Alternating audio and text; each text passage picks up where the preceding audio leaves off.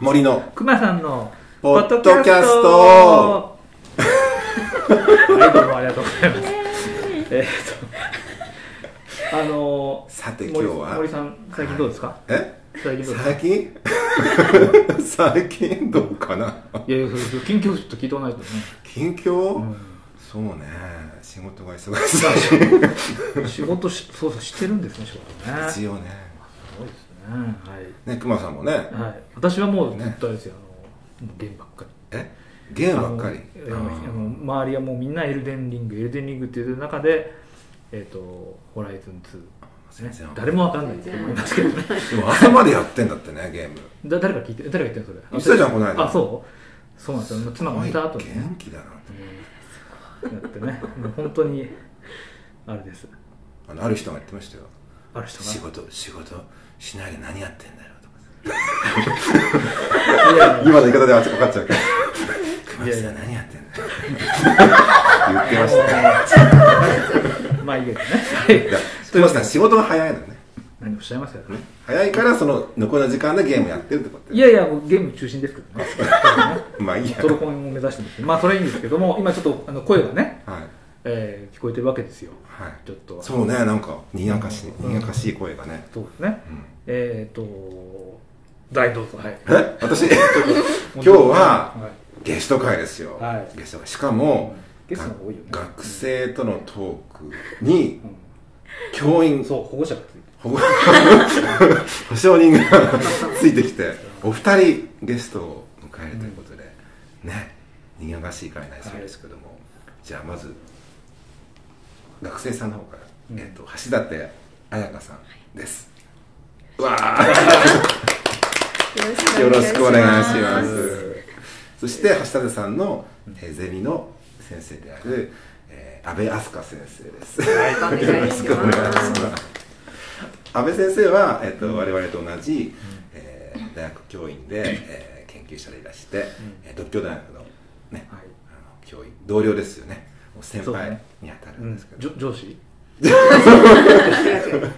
あでもねあのわ私たちのポッドキャストのねコンセプトに賛同いただい あてそうですねはあのいご協力いただいてる、ありがとうござい ますお忙しいとこいろえいえいえお招きありがとうございます。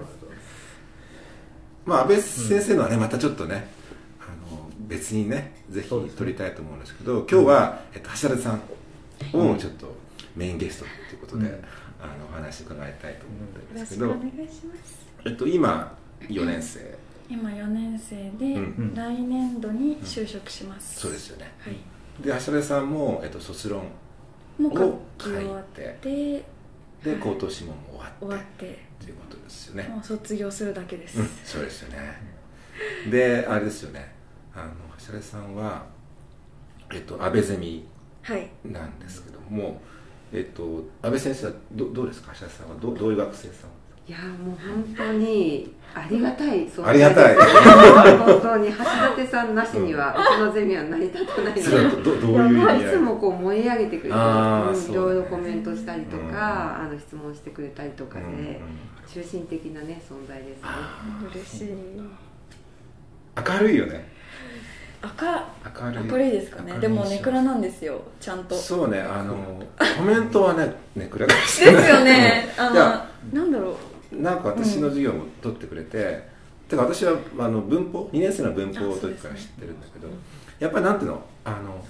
文化系っああていう感じが印象がすごくあって、でコメントもあのジェンダーうんとかあとやっぱ女性、ああそうですね、ちょっとフェミニズム多いですうんのことに興味があるんだな、うんその視点から結構コメントくれてたから、ああそうだった気がしまうすん、そうだと思います でなんかそういう印象があってでお会いするとすごくかか軽いああでもネクラですちゃんとあそうちゃんとねちゃんとちゃんとやってないやっぱ両面持ってるっていうのがねじ人格が4つぐらいあるんで素晴らしいわ ね熊木さんなんてもうね血がびくさいもうないかも しれない本当ねもうツルツルしちゃってるねうん慣れてねそうか油切ってますであれですよね安倍攻め選んだで安倍先生は、まあ、またね改めてご紹介するけれども、うんご専門は、えっと、美術ですね。はい。なんでフランスの美術ででゼミもやっぱりビルチのうんことやそっうでてすらっしゃるし、ねうんでそれで、えっと、安倍ゼミを選んだってことはやっぱり美術がやっぱり興味のあったんですか、そうですねえっとう安倍先生の授業が12年生の時になんか入門、美術の入門うんうん編みたいな授業を受けてた時にもともと美術ってすごく遠いものというかなんかなんていうんですかね才能のある人しか触れちゃいけないものみたいな才能がある人は触れていけないそうなんで誰すもか触れないなんかこのそれこそ美大とかなんかそういうちょっと何かずば抜けうん何か違うもの持ってる人しか踏み入れてはいけないものだと思ってたんですけうんうんど安倍先生の授業を通してなんかこう結構普通の自分の生活と関わってるなっていうことだったりとかあと歴史の中にその美術の存在っていうかその関わりがすごいあるなっていうこととかの授業で知って、あなんか面白いなっていうのがきっかけでしたねこれ安倍先生はこう1年生の入門の授業をそうなのかな2年生もありまあしそた、あう二で年生すねで2年生の美術の専門の授業も取ってくれたかなと思います結構そういうこう身近にこうフランスの美術を引きつけるみたいなことを授業でされてるってことなんですかどうなんだろうかなんかあの、まあ、専門的なお話もあったんですけど、なんか一時期なんか美術の問題あありましたねなんか展示会のああ表現の不自由点のあーあの話愛話知とのねかを聞いて、うん確かにそれが抑圧されるってことは普通の生活してる私たちの発言とか、うんそういうのもいつか抑圧されてしまうようなことが起きかねないのかみたいな、ううんなんかそこでなんとなくこうくっついたというかなるほうど、いんわゆる表現の自由そうですねの問題、まあ、人間の自由の中のね、うん非常に重要なパートだけどうも、んそれは実は美術だけじゃなくって、うん、我々自身のうん問題とやっぱ関わってくるっていう、うんって感じましたね、あそれは安倍先生の授業を通してですね結多構分それがなかったら、うんもう全然あのそういったものと交わらずに生きてた気がしまあす、そうなんだ、うんなんか授業やってよかっそうですたね料理につきます本当生きててねよかったっていうでもね今の話聞いて分かったあの思ったのはもちろん安倍先生がそれをね教えてくださったのあるけど、それをやっぱり受けるアンテナそうそうですよがなかったら感じないと思うう、んですよねそうだからやっぱり橋田さんの中にうんもともとなんかモヤモヤってでもさ、ああそういうのあったうんだんねうんそうかもしれうない、ん、それは安倍先生の授業を通して、うんあそういうことなんだっていうふうに固まってきたっていうのがあるんじゃないかな、うんなんか大学の授業を通してモヤモヤがなくなっていく場面結構ありました、あそう、うんフランス語学科の授業あ本当にを通してあそう マジで ちょっとそう、まあ、そんなもう意識高くやってないんで久保木さんのこと知ってるあおあの、知ってうんます授業よ取ったことある授業は多分ないかなないと思いますね、熊木さんの授業はね通しても全ね然もう意識そういうことなんだでも先生方のうんその発言の一つが学生に与える影響ってうん結構あると思いまマジです発言じゃなくてもその扱ってるなんだテーマというかあ結構あると思いますそっいうん自覚なさってないだけでそうねうんうんしてないそれはね実はあると思いますよ、なんですかあのリアクションペーパーとかでさ、うんもうなんかすごい勉強になりましたうん来るとさ、はいはいみたいな感じになるじゃないですか,、うんだかうんらまあその中にも本気でそう思ってる人もいるのかもしれないですよねもちろんうんあとその奥の本音っていうのがうんだからうんそういうのさちゃんと書いてくれないとわかんない僕ほらあのもうリテラリストなのでえあのあのフフランスの現代史でねうんあのあの、えっとあのリテガリストっていう人たちがいるいるんですねうん、まあ、時期通りあったあ時期通り解釈する、そういうタイプなので あそうなんだ、言ってくれないとうんよくあのあるじゃん夫婦喧嘩のさ言ってくれないと分からないでしょみたいなそんなこと一言も言ってないでしょみたいなことないでしょそうだから言いたくても言えない、素直になれないとかそうそうそういやそうそうださからそれはそういうのがある屈折があるのが人間なんだそういう素敵そういう情報もしつつあのちょっと追い詰めてるからねいやでもあの確かに言いたくないこともあるかもしれないけどそういうことを抱えながら我々は夫婦生活やりたいのかみたいなさ今夫婦生活はしてないから学 生と教師だと大変です紙から得られる情報って限られてますもんねそのコメントペーパーからあそうそうだよねそうだよなんかどういうテンションでその話をしてるのかも紙じゃ分かんないじゃないですか、うんうんそうねうんやっぱり会ってね話すとだからこのポッドキャストでも過去にね何人かあー学生さん来てもらったからやっぱ生で聞くとねやっぱりちょっと違うよねうん皆さん面白かったですすごくあら今日はあなただからいいやなんかすごい個性的な方ばか やあなたも個性的だったんだけ どそれであなたはそれで美術阿部さんのところでやってでゼミはどうでしたりすごく楽しかった楽でしすかもうあの なんかその自分の研究のテーマももちろんそうなんですけど、うんあの他のみんなうんうんさんもこう、ね、熱のある方たちばっかりでそのその方たちの発表とか卒論とかをあの聞いたり見たりしててなんか今まで自分が見えなかったものっていうか、まあ、例えばこの子がフェルメールのうんうん研究をしてる子がいたとしたら、まあ、今まで興味なかったけど、うんあそういえばこの子フェルメールの研究してたなあそういえば展示会やるじゃんとか、なんか違う視点をもらう機会が安倍先生のゼミの中でたくさんあったなるほど先輩方ももちろんそうですなるし後輩の子たちもすごい熱のある子しかいない冷めた子がいないっていうかなんだろうそうね私もなんか安倍ゼミの学生さんたちは意識高いそういうイメージがすご くそうじゃないですか体型いや怖いですよ怖い あそうなのなんだろあらう私表面しか知らないのかしらなんか皆さんその熱がある分、その発表とかもしっかり準備してくるんで、ああそうか手抜けない手抜けないあれあのゼミの人たちっていうのはやっぱ友達なん ですかどういう質問ですかいやいやちょっといろいろえ自分がゼミとかをね、うんあのゼミ生として行った時のことを考えると友達っていうよりもなんかもうなんですかね抑圧する集団みたいな感じでえ怖いあの怖いんですよ。いやてかあの、うん、あのあの前も言ったかもしれないけどその、えっとう上野千鶴子さんのねゼミはいは行った時に、あ行ってらしたん行ですってたんかですよあそれぐらい続くんだへーすごいすごすいごい怖いですよ。え怖いんだそれはね特殊よえっ、とほら千田さんとかご存知ですか千田ゆきあの、えっと武蔵大学の教授のとかあと北田さんっていうあのはいはいはい山頂怖かったねあとなんだあの有名な人だったあと渋谷さんとあの日本のどうっていうともうみんななんか要するにさあのすごいできる人がねたく特さ殊ですよねそれ特殊よんいるっていうともう本当に自分がいかにどうできないかみたいなことをあのもうひと一言喋るごとにこう痛感していくわけですよ突っ込まれるとこでしょそうそうそうあ超ー怖いです特殊です、うんだあのだからうでもと今なんていうのその卒業した後も、うんあのそのあの安倍ゼミ生でこう付き合ったりとかするんですかいやなんかする子する子はするって言ったらあれですけどあの橋田さんどうですか私はなんかつながり消えない気がしますね、あこのれ仲いい3年生の時は正直オンラインだったんでまるまるんあんまり個々のつながりないっていうか、もう発表、その子の発表しか聞けないっていう状態だったんですけど、まあ、4年生になっていざみんな卒論書くぞってなったらやっぱ隣に誰かうん同じような熱量を持ってる子がいてくれないと、あの病んでいくんですよねなんかああそううん一緒に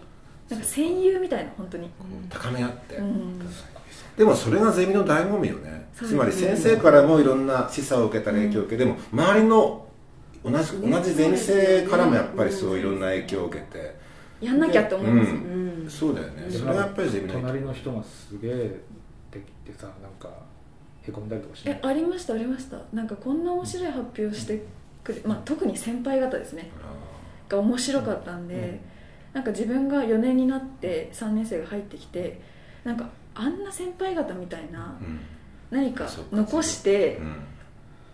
卒業できるのかみたいな、まあ、そんなそんな使命感もないですそれはいいプレッシャーだようね、んそれで自分をあ頑張んなきゃとか、うんこう補わなきゃとかってなるわけだから自分を高めていく上での必要なプレッシャーそうですねじゃないですか、え違ういやそうだと思いますよいやだからなんかそのそういう感覚があってなおかつこう友達いられるとすごいよね熊い田さんがやい言やった僕こらのとこの殺されそうみたいなところがいたから逆にそれを見てみたいいなやいやもうねやばいですよ本当にだって喧嘩の仕方を学ぶとこなんでしょあそこなんか本出てますあーあるよよね。ねうんそう上野千鶴子に喧嘩を学ぶってねはるかはるかよこだっけそうそうそう。ただあのそれより前の時代にいていたのでもう恐ろしい怖かったですよそういうことを言え言え言えないまま殺された人がたくさんいる死者がいるちょっとでも仲間が。怖い怖い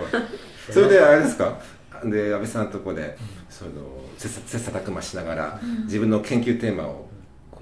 うね見つけてはいいくわけですねどういう研究テーマ私は、えージョン・エバレット・ミレーっていうイギリスの画家なんですけど、ジョン・エバレット・ミレはいイギリスイギリスですね、イギリス人の画家で、うんうんラファエル全般のはい一人はい代表って言えるラ存ファエル在全般ってのはどどういう何もわからないですよラファエルっていうのは、あのはいルネサンス期はいの巨匠のラファエルで、あのそのぐらいにもう絵画っていうのは堕落しちゃったっていう堕落それより前の,、うんあの中世紀のものがこう一番いいっていうあーそこを目指そうっていう運動なんですよねちょっとルネサンスとも違うかでルネ19世サン紀でしスょはもうダメダメルネあサンスダメもう堕ダメ落になんでなっちすゃかうラファエルよりも前前前にいいものがあるっていうあーなんかかいちょっと解雇主義的ななるほど限定回帰して、うん美術運動です、ね、そういう派閥の、えー方方でえその方が描いたオフィーリアっていう、うんあのハムレットのはい登場人物なんですえけっど、とイギリスのシェイクスピアそうですねシェイクスピアがですね描いた演劇ですよねハムレットに登場する、えーヒロインうんの女性の絵なんですけど、うんあのまあ川の川の中で横たわってうん亡くなる前かな亡くなる寸前のあでとオフィリアがはい川にこうね有名な絵ですよねはい、結多構ね分皆さん見,、見たらわかるかなって思うんですけど、まあ、その絵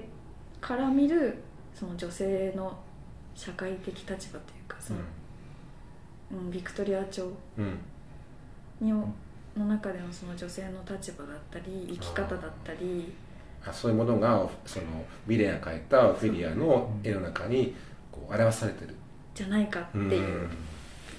のが、まあ、研究テーマうんでした、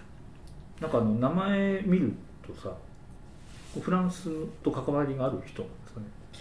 だから読み方的にはそうそこなんフだランスっぽいじゃないあー確かにジョン・エヴァレットはそんなことないけどミレー見れるねうんそもそもね、なんでイギリスなのかってことを聞かなきゃいけないんだけど、そうただ私、あの実はあの橋田さん橋田さんの卒論、副査で、うんあの読ませていただいたんだけど、すごく面白い論文で、うんそしたらあの、いわゆるオフィリア表彰うんっていうね、それはミレーだけじゃないんだよね、そうですねいろんな人がその前から、んあの意外ですハムレットのあのヒロインっていうのを書いていて、で絵画ってそこが一番面白いと思うんだけど、つまり、描き方、つまり描く人によって全然捉え方が違う。同じ人物を描いてるんだけど全く違う表情とか全く違うこう死体っていうんですかねあのあのこう動きを捉えるでそれによってこう象徴とかメッセージも変わってくるっていううんそこがすごく面白いと思うんだけどでフィリアもそうだよねそうですねでも一番なんか分かりやすく違いますよね、うんその同じテーマ扱ってテーマ主題扱っててもその後多分うミレーの後に何何百って描かれたと思うんですけどでもやっぱりミレーのオフィリアが多分一番ん、うん、こうオフィリアといえばそうですみよたねいなででもほらそのその前例えばドラクロああそうでガがすねねあのはいミレーについてうん書いてる、でドラクロワとそのミレーの違いっていうのは言ってたよねなんあかそうです、ん卒論でそれについて書いてた部分もあって、うんドラクロワの場合はちょっと性への渇望というかまだ諦めきれないあーこの世の中にまだ未練があるようなあ感じだったのをミレーはもうなんか諦めてるといーうかあー死をこう受け入れうんもう死すらも分かってないんじゃないかみたいなもはや、っていうような描き方がすごく大きくてそれはどの辺でわかるんですかそのそういう腕腕っていうか、あなん腕か木掴んでるそうですねちょっと見たらドラクロワは、まあ、ドラクロワってフランスのうんロマン史ですかそうでねすね画家ですけどもその人もオフィリアを描いていて描いてますねただそのオフィリアのそのなんていうの動きがうん、いわゆるこう手をねあの そうそう差し伸べてる感じそうですねまだまだ別に死にたくないんじゃないかうっていうーんかまあ、なるほど普通の人間のあり方ってうんいうう、んうでんもなんかミレーの描くオフィリアはもうもうこの世に心はこの世にいないんじゃないかみたいなちょっとこう表情もこうなんていうんですかちょっと後ろな感じで口がちょっと半開きで,、うんそうで手もこうやってちょっとこう手のこうなんていうかな上上向きにねこう受け入れるようなあの仕草をしてるうん絵ですもんね、こういう構図で描いたのはミレーが初めてだったのでうんつまりこうある種こう死を受け入れるそうですねいうちょっとこう定感みたいな、うんそうそれとオフィリアがこう結びつくきっかけはミレーのそうですそ、のあれあの絵が最初だったうん、それねあの橋梨さんがそれ論文で書いてくれて私ねなるほどと思ったんだけどこれあの口頭諮問でも言ったんだけどあのキキキリンがああおっしゃってキまキキした リンって知ってますよねあの女優ね亡くなっちゃったけど、あの人が晩年にあの宝島社っていう出版社で、あの広告であのオフィリアの格好を して水をね流れてって顔はキキキリンなんだけど、うんそしたらキャッチコピーであの死死ぬ時ぐらい好きにさせてよっていうねキャッチコピーだったすっごいインパクトあって、ありましたねあなんかどういうことなんだろうと思ったけどそれはつまりこう死を感受するっていうかな、うんこうある種こう悟りもうみた恐れいてなないですうんうねん死を、そそのキキキリンのスタンスとオフィリアうんの、いやミレイが書いたオフィリアのうんある種こうあのメッセージっていうかなそれがこう重なっうんてるってことだよねそうですねそうだったんだってあの気がついたんですけどねえだからやっぱミレーのそのフィリアのやっぱりあのインパクトっていうのはすごくあった、うんありましたね初めて見た時も実際見たんだよね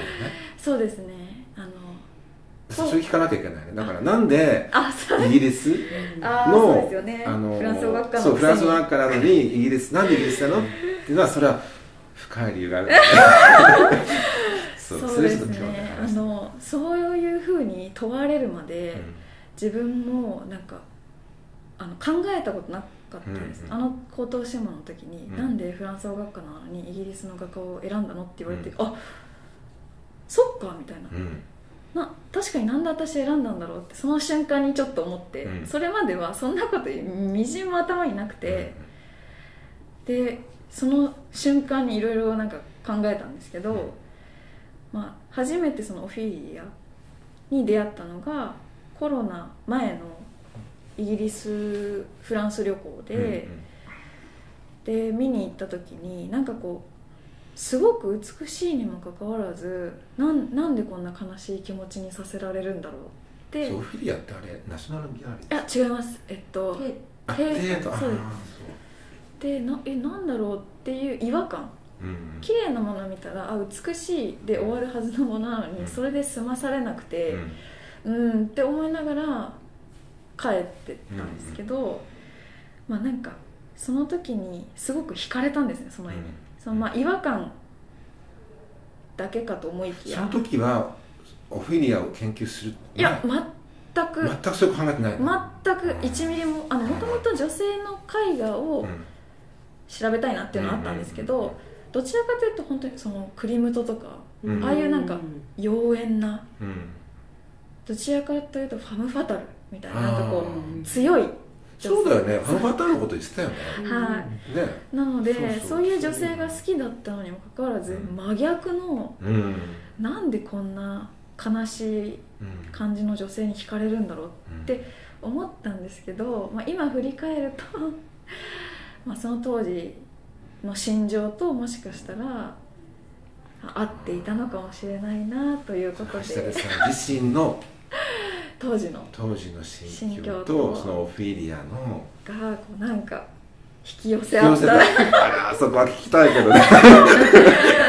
そうですねどこまで行っていいのかしらあもう当時はですね、もう失恋直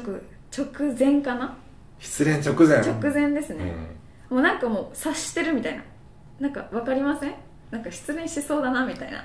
あもう付き合ってるもう付き合っててお付き合いしててもうなうんある程度長くて長い方がいて、うんなんかもうこれ時あと時間の問題かもなみたいな察しがあって、うんでも私は全然気持ちがあったんですようん好きうん好きっていう気持ちがあった上でなんとなく自覚があってっていう時に見た絵であ実際その後に失恋をするんですけ ど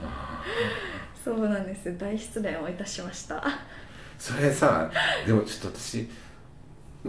自分は好きなんでしょそうですでもね相手が自分にもう気持心ちが離れちゃってるっていうのをもう自分で分かっもちゃってうるなんとなくなんあのその決定的なものではないけどじわじわなんか分かってる状態だったんでで後からそのそういう時さ鈍感に生まれてればよかった「なえとー思うもねうもうさ私分かるやっぱねなんでこう文化系になっちゃったもうね察しがいいんですよそうねそうなのよ分かっちゃうのなんで分かっちゃうんでしょうね分かんない人って羨ましいよ羨ましいやい何も考えたくそうない何も考そうえたくない熊木そうかさんどうですか自分の熊木さんははあっきり言われるまであそうよねい黒や木さん言葉にしないと分かんないのねーうんだけどあのあのその僕もなんかにに似たようなっていうか留学中に付き合ってた人と別れたことがあったけどまあ普通に無理だよえね単純にいや離れてるわけでしょ、うんあ遠距離があってことそうそうそうそうああまああ、今の妻とは遠距離5年やってましたけどあのああそうですねすそうごないんだけどじゃあ無理じゃないじゃないいでやすそれはあのうんいやあのなんていうのそうだねよく考えるとね愛してるるのよかいや高橋さんってね平気で言うのよいや僕は僕は妻のこと愛してますえ素敵じゃないです聞かいてもないのに言うの よいやそれは求められてるからねちょいとかねいや珍しいなと思っまてあ、あのいやでもだけどそのあのその前はそうでした実際あのさっきちょっとおっしゃってたけどあの来るってなってからあのそのなんていうの留学してる側からすると、うん来るってなってからだいぶ時間がかかるわけじゃないですか飛行機チケット取ったりとか宿取った,、えまあ、取ったりとかなかったりとか、うんっていう間にもうなんかうんって感じになっちゃって、うんで留学してるとは気が張ってるからやっえそれ思いましたなんかぱり。うんだからそのずっとこうあのそればっかりならないわけですようんあのやらなきゃいけないことたくさんうんあるから、それをすごく学びましたえちょっと遠距離だったのあ遠距離ですあ遠そうな距んだ離恋愛を半半年以上1年ないぐらいしててあそうなんだその人に会いに行く旅行でそういうことかオフィリアあつまりお相手さんがもうヨーロッパにそうですねいたのねてそれでもうすでにそこ行くまでに、どれぐらい半年ぐらいも経ってたんですよね半年はもう遠距離しててあそうかそうかでそう春いうこと休かみに会いに行くってなったんですねフランフスランスに出したフランスです、うんうんフランスで会うっていう約束してて、うん先に私イギリス旅行したくうてん一人でイギリスに行ったんです相手に遠距離の相手にフランスにいる相手に会う前にイギリスに寄っちゃ寄ったわけだやっよたんですしたらそこでオフィリアになっちゃったのよああいやでもあのあのなんということ男の側からすると男の側っていうかその待ってる側からするとなんでイギリス先行ってんのって思うよねだだそれはねあってなんで一人でイギリス行ってんのそれはね運命いやだからそのその時点で向こうもあれっていうふうなあるんじゃないのーいやでももともと私イギリスには行きたいっていうのをずっともうう言っん、てて、だけどじゃあ一緒に行かないとか言った方が、いやそれはうん、あのあれなんですいろいろあるんですよいろいろあるよ そりゃいろいろありますよそんなだしやっぱ運命がねあそーれ橋田さん自身ねやっぱりあのうんとろけたいね水乳があったのようんだと思うよんじゃなかったらそんな日程のとこに挟まないじゃん確かにそうですねうんでしょなんかもう本当にいろんなタイミングっていうかコロナの本当に直前だったんですよ旅行自体もそうだよね私がフランスから戻って数日経って大学が閉鎖みたいなギリギリもう超ギリギリで帰ってきて、そのタイミングもすごいよねえすごいですよあの親にも言われましたあなたなんか怖いねちょっとってそうやっぱりなんかどうしても伝えたいものがあった のえなお親御さんに天末を説明してるのた単に旅行の話だけをしたってあ親にはあの旅行に行くだけの話しかしてなくてであのなんでコロナなのになんかその今あのヨーロッパですごい差別みたいなうんお話がある時期だったんですよなんか日本人が差別されるみたいな、はいはいだったらこのタイミング行かずに、ね、もっと楽しめる時期に行った方がいいんじゃないかって言われてたんですけど、いやなんか今行かないとダメな気がするっていうのを12月ぐらいに思って、それでもう予約しちゃったんですよねあそうなんだはいい3月のチケットかあなそうなんだやっぱなんか呼ばれてるよねうんオフィリアにオフィリアに呼ばれてるよね、えー怖いですねだって彼彼氏に会う前にさそうですねあってしかもなんか別にテートブリテン行く予定なかったんですよねなんか時間余ったしみたいなそういうことってあるもともとナショナルギャラリーの方がメインだったんでそっち行って雨が降ったのかな雨が降った日で入ったんですよたまたま確か時間も余ったし雨宿り的な感じ、うんでなんかすイギリスってすごい雨降るじゃないですかでみんな傘ささないじゃないですかうんうん意味わかんないぐらいうんなんでなんか雨宿りしようと思って入ったところだったんですよなんでテータブリテンにオフィリががあることも知らないし、うんそのなんていうんですかね有名な絵画たちがあることも知らずになんとなくで入ったところであれみたいな出会いでしすごい ねそれで自分の今の気持ちともたいやーバジッて合っちゃった、うーんでその後フランス行ったわけでしょ行きましたでお相手に会ったでしょ会いましたどうだっ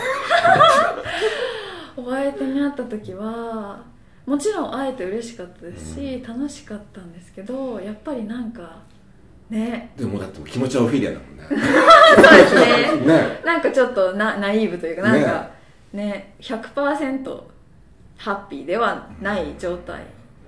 だったのが正直なところですそうなよんだねよねうんいやいやーその話がねこの間聞いてねもういいなと思ったのーいやそーのお男の方にはいもうなんかそういう続けられないみたいな理由みたいなはいものなかったんですかなんかそもそもその旅行の1ヶ月後かなにお別れしたんですけどそのお別れの仕方も相手から「ごめん好きじゃなくなった」とかではなくて私が電話して「あのなんか思ってることがあったら言っていいよ」って言って言わせたみたいな形なんですよどっちかっていうとそこまで言ってんだっけこれ聞いてるかもしれないですそうだねごめんねうんそうなんですよなんか自分でお別れを言うのはなんかずるいなって思ってなんか私は好きな状態じゃないですかうんけどそれはずるいって思ってだとどめを刺してくれよって思って いやーそれ男はできないのよねあれ何なんでしょうねそれは本当にずるいのよずるいですよ自分がねいい人になりたいかそうなんですようんだからいやそんなことはさせんって思ってそう思ってることがあったら言ってくださいらでもそれ言わしちゃダメよねで今ならば思いますでも当時はもう白か黒かっていう感じだったんでグレーが許せなかったんですわかるでもそれさこっちが言わなくてもさね本当はねいいよって思でっもてなかなかいないようんそれガツンと悪者になってうん別れてくれる人ってなかいかないですよねそうなんですだから悪者になってもらいましたまた強 いねそうなんだそっからは地獄でしたけどねあそうもうそうかどうあの友達に会えなかったんでコロナであー失恋したのにそうか友達にあ会えなそうくてもかうそれきついね部屋で一人だからもうそれしか考えることないじゃないですかうんもうしんどかったですねあ今思えば笑い全然笑い話なんですけど、まあ、その経験がもう全部ネタネタになっちゃうもうここで話すぐらいネタになってるんですけど いやーいい話だよね私はそんな好きなんだけどでもそれでさオフィつまりそれもオフィリアにあったのがやっぱり大きいよあねーそうですねだからなんであの時にオフィリアにあったのかうんしかもそこでビビってきちゃった、しかもハムレットのストーリーを私全く知らなくて、うんで後から調べたらあれ自分かなみたいなああそうかそのハムレットのストーリーともストーリーともなんとななくオフィーリアに対する見方もその失恋のスタートとともに変わってったというか最初はかわいそうって思ってたんですよオフィーリアに対してなんか多分自分と重なってたからなんでしょうけどえかわいそう同情みたいな感じだったんですけど途中からなんで男のために死んでんだよみたいなうんなんであいそのねやり返すぐらいの勢いでいろよみたいななって最終的にはそのなんだろうまあそういう弱さはあってもいいよねみたいな、うんなんか受け入れみたいになったんですけど、うんうん心情の変化はオフィリアとともにありましたねその研そうか究とともそうにかいわゆる女性像女性のイメージのね、うんそうやでっすぱね問題にオフィリアも大き関わってくくるよね、うんつまりよく言われるのがファンファタールがさうん結構その問題で言われるじゃあないあ言われますね、つまりあのいわゆるダンス相手をその破滅に落とし込む、うんそういうなんか危険な魅力をたたえた女性っうんて言われるけども、でもそれはあくまでイメージであっそうですてねね、うんでそのイメージを作ってるのは誰かうんっていうと、実は男性っていうのがあってそうすると結構男性のいわゆるこう欲望 うんとかそういう妄想が作り上げたそういう虚像そうですね、っていうところも結構大きいんじゃないかって言われるけどオフィリアもそそうれいうところがあうる、んうんなんか男性ってすごい欲張りだなって思いま すなんかそういったホムファタルみたいな、こうね誘惑的なっていうか、女性を求めつつ、現実の世界では、うんそういうオフィリアみたいなうん従順でうん無垢なうんこう女性を求めがちじゃないですか、うんなんかどちらもいいとこ取りというかそうえなんかずるいなって思ってうん、ずるいなでもその気持ちも分かっちゃいますその男性あそうがそういったファンファタルに惹かれる理由理由っていうか気持ちとかも分かりますし、あそこまで達観した惹かれる気持ちすごい分かりますそういう女性が私も好きです、あそううんそうなんだでもさそれでそのオフィリアと会ってでで研究しようと思ったのはいつぐらいかわら帰ってきてあいろいろあっていろいろあっていろいろあっていろいろあって、2年ん違う3年の後期にもう、多分皆さん固めてきうんうん始めてる時に、私もともと前、えっと、3年の前半はフランスの女性の歴史うんをあの発表うんプレゼンしてたんですけどでそこからじゃあどういう方向に行こうかってなった時にやっぱり忘れられないうんうんでうんもともとクリムトとかの予定だったんですようん2年の途中まではいやなんかクリムトで書きたいなって思ってたんですけどなんかいざ決めるってなった時にいやどうしてもなんか忘れられないなって思ってうんあの安部先生にオフィリアでうんどう思い相ま談すしたんかだっていう相談をしましたしたよいやおいいと思いまいいすと思ううんで何もは反対というかうんうんうんは特にされることなくなんかもう結構ね、うん自分の中でしっかりしたプランがあるっていうか、うんもうやりたいっていうそうですねあ感りじだまっしたたので、ねうんいやっていうかね私その話聞いた時ねやっぱりこれを研究したいっていうモチベーションあがね、うんそこまで自分の中からこう出てきたもの、うんしかも自分のある種人生と研究の対象がビチッてこう合っちゃったみたいなあ、、うんなかなかそういうことってさないですねないしすごく幸福な出会いだと思うよ、その後いろいろね不幸もあったけ どもでもそのことに関してはすごく幸福なね、あの出会いなかなかそこまでモチベーションを保ち続けるのって難しいのかなって他の人の話を聞いて思いましたうん、うんそうだと思う、うんだからやっぱそれはやっぱりやらないとって、うんうんたとえフランスの中で あってもねイギリスであってもそうねですねやっぱりそそういうバチッっていう経験が、あの来たんだからやっぱりそこにね、うんうん、行くっていうのは、そうですねうん、私は絶幸対だと運な出会いをしました、本当だよね、うん教員としてあの止めるとかってことってあるんですかでこれはやこの研究やめた方がいいみたいなあー確かにことってあーやっぱりあの資料がないとか研究として成立しなそうなのはちょっと考えてい今までそういうことありまでしねた資料でっていうのがあったのかな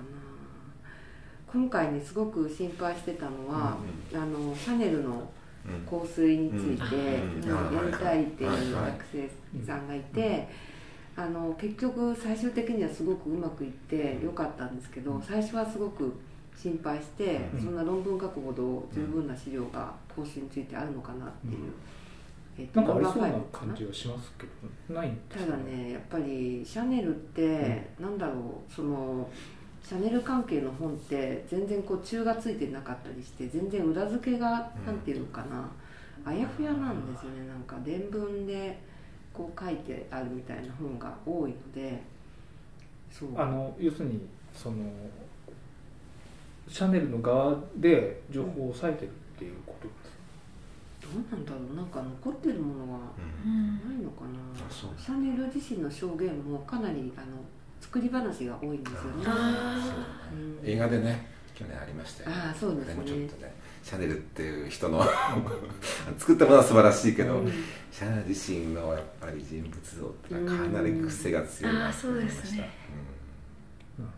で結局その,、あの学生さんは、うんその香水を調香師の人がロシアの人で,、でロシアの香水産業っていうものがうんバックボーンにあってそそれでできた香水だっていううんそういう話に最終的に持っていってすごくあのうまくいったんですけど、うんともするとなんかシャネルシャネル社のなんか宣伝文句みたいあなあそうですなっちゃうね危険性があるので。橋立さんの場合はどうでした橋立さんはもう全然心配してなくって、うん、本当に私から見るとすんなりいいテあーマを見つけてその当時のね時代背景からオフィリアを見直すっていうね、うんそういう視点もとっても良かったし資料の扱い方もすごく上手でしたねあの橋19立さん世は紀のねいわゆるほら歴史者だっけあーそうですね女子の歴史っていうものが社会的な問題にな問題にっなってて、そのこととフィリアっていうのが実はちょっとシンクロしてるってことじゃないかっていう、解釈も出てく書るきんだまねしたあれもすごく面白いどの程度介入しまし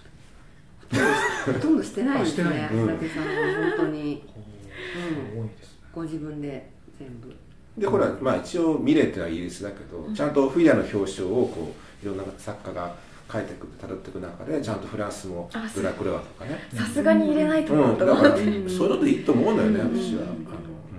あれなんかそのどの程度こうフランス入ってなきゃいけないとかってあるんですかどうなんですかね。あれなんかうねるさく言う人もいるけどねああでも私は別に、自由にやらせていただきましたうん、だってちゃんとモチベーションがあるしさファッションがあるなんかこれからいや来年からしやるんですけどどうなのかあな自分がほとんどあのフランス関係なくなってるんでやってーるあことだー、からそうねですだか。からそういうのを一応ねちょっとでもいいからフランス入れてねって私は言うよ、うんまあまあもちろんタイトルにもし入れられるんだうん入れられるんだったらフランスちょっと入れたらとうか、んでも別に本当にやりたいことがあるんだったら、まあそうですよね、うん欲しいっていうわけで、あのすごく血の通った論文であ りしかもちゃんと学術的にも、うんありがとうございあまのす揃った論文書いて本当に面白かったんですけどもあとそういう橋立さんがはい今後はいどういう活動を されていくのかってすごく気になるんですけど、どういう活ええ活動まあ、進路っていう進のか路な、うんあ一応その就職先は、んあの美容関係と美い容うか関係はい4月からは、まあ、美容部員っていうんですかね、うんとして働かせていただくんですけど、うんまあなんだろううーん世界のオーガニックコスメを集めたお店うんオーガニックコスメそうなんですどういうものですかなんかこうほとんど植物由来なものであったりとか、動物実験をしていないとか、うんうんそのそれを作ってる人たちの環境まで配慮されてるようなうんフ化ェアト粧レードみたい品なそうですねうんしか扱わないって決めてるそのルールがちゃんとある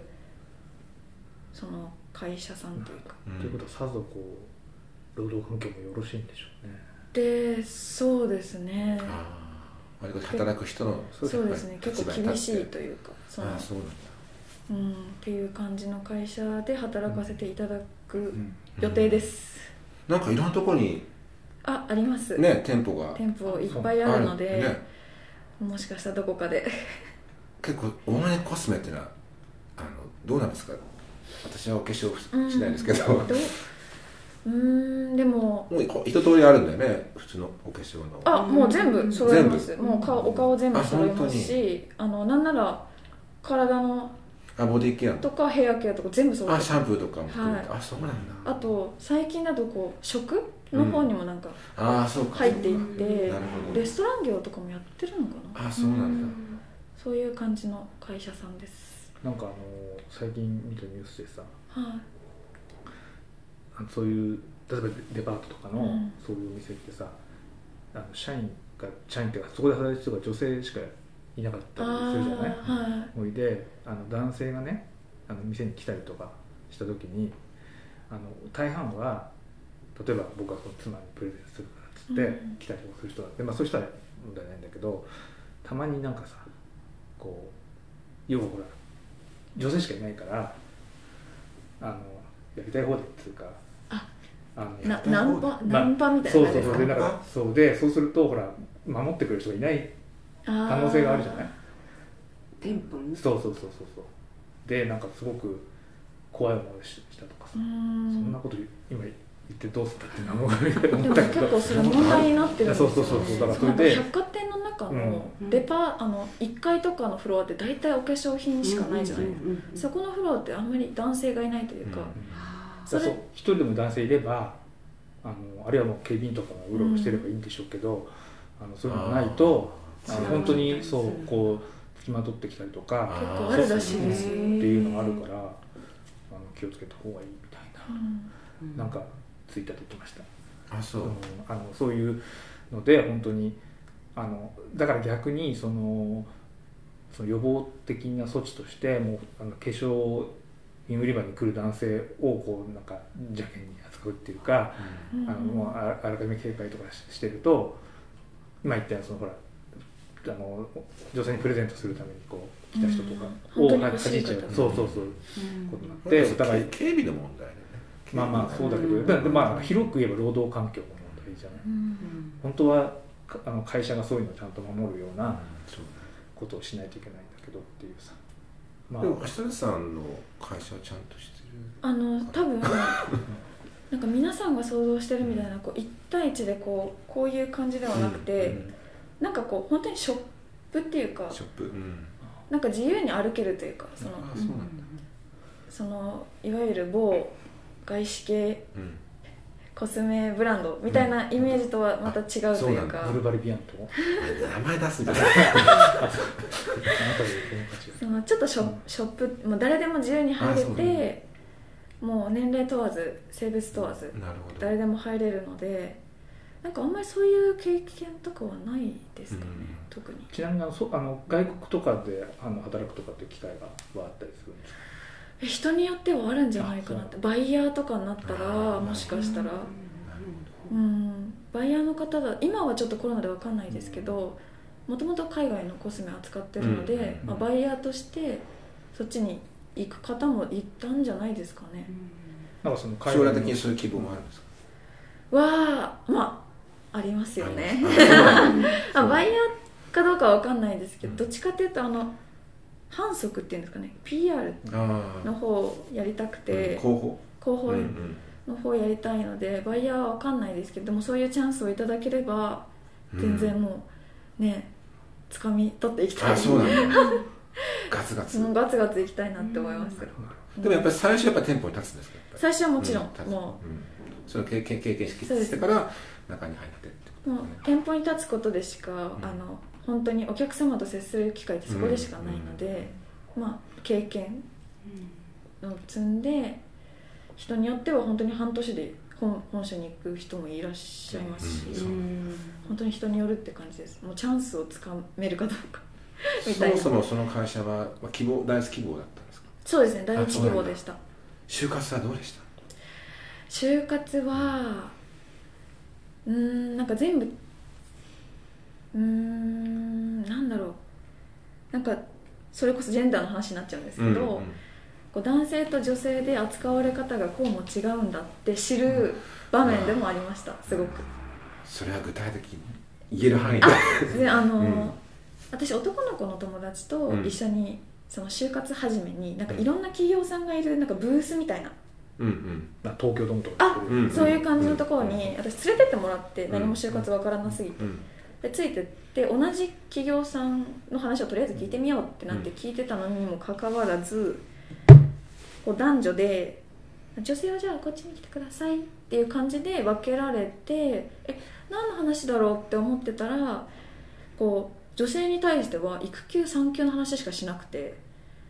でおそんな露骨なのえありましたありましたそうなでんだその男の子の方男性の方に聞いたら、まあ、キャリアアップの話 みたいなのがあってそんなあからさまなのありましたねでやっぱりその企業職種選びで育休産休を第一にしてる女性ももちろんいるとは思ういますしそれがダメとは思ってないですけどでもだって男性だって関わるじゃないあありますし、うんそうじゃない女性もいるわけじゃないですか、うんそうよ私だったらキャリアアップの話全然聞きたいし、うんまあ、それであそれ拒否できないのいや私はこっちの話聞きたいですとかいやなんかその話をされてるって知らなかったんあです知られちゃったあそうかよそうもかう知らなくて、でああなんかこんな風になその時は何にも思わなかったんですけど、うんいろんな企業さんを回っててやっぱり女性に関しては育休産休がやたら主張されるというか、なんかうちの会社は育休産休ちゃんと取れますからみたいななんかその取る前提みたいな感じで、取る前提ではいいと思いますけどねなんか話されてでも私たちが知りたい、まあ、私が知りたいのはそこじゃないんだけどなって思いながら就活をしてて、じゃあやっぱ世の中ってやっぱまだまだうんその男性の方がキャリアアップしやすいんだろうなっていうのを分かった上で、じゃあ自分が戦いやすい場所ってどこだろうって思って女性社会に飛び込みました、うんあえてうんあのうんでそのああごめんなさい単純にさ男性と女性そこでわ分けることが問題だえっと内容は別にして、ううんんそうなんですよ問題だねよねそうなんですでよねもそういう企業さん多かったです よ、あそそううなんだ聞いて驚きまうん名前出したけそどんなにあからさまなの名前えありましたうん名前出しちゃっていいよいやもう名前も覚えてないぐらいですもうあもはでやもそこでさおかしいって思えるね橋田さんみたいな人は、そこで逃れられるけどあーもそれをなんかおかしいと思わないでついてっちゃってたらもうそれが当たり前みたいに刷り込まれちゃうこともあるんじゃないいでもあの思っててもやっぱり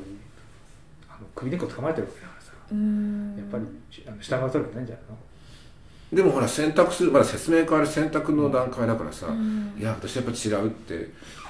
あのそういうことはできるわけじゃないでもそれさえもさ意識がないとさああーーって言っちゃうこともあるかもしれないよねもうだから女性社会の方が逆にそういうキャリアアップの面でやりやすいのかなと思っちゃってで実際その働いてる方々とか見ててお子さんいらしてもバリバリエリアマネージャーやってる方とか、バリバリ本社で働いてる方とかたくさんいましたし実際に面接官が全員女性だったんですうんけうんど、もう皆さんもうバリキャリみたいな、うんうん女性ばっかりで私がなりたい像はそっちだなっていうのがそこう でん明確になったあのそうで、かなんかじゃあ戦いやすい場所なるでほど生きていこなるほど、うってなりましたね、だからその橋田さん的には橋田さんにとってはそのちょっと嫌な経験もその自分の本当にやりたい道ってそうですねいうものをまあ定めてくれたって、うんでしかも今の会社の、はいつまり女性がキャリアアップできるっていうそういうところに今巡り会えたっていう意味ではまあ良かったけども、うんただ日本社会全体の問題で考ねええるとちょっとねあーうんまだまだ疑うね話ですねまだまだ変えていそうなんだかいく必要あるんじゃないかなって思いつつそうでまあ、すでねも人事が一番変わんないよね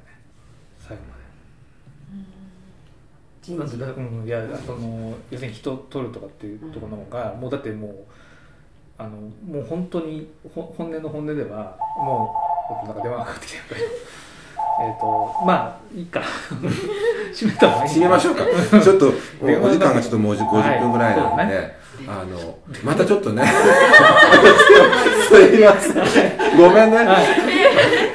じゃあ今日はこれで、はい一応締めたいと思いますありがとうございます。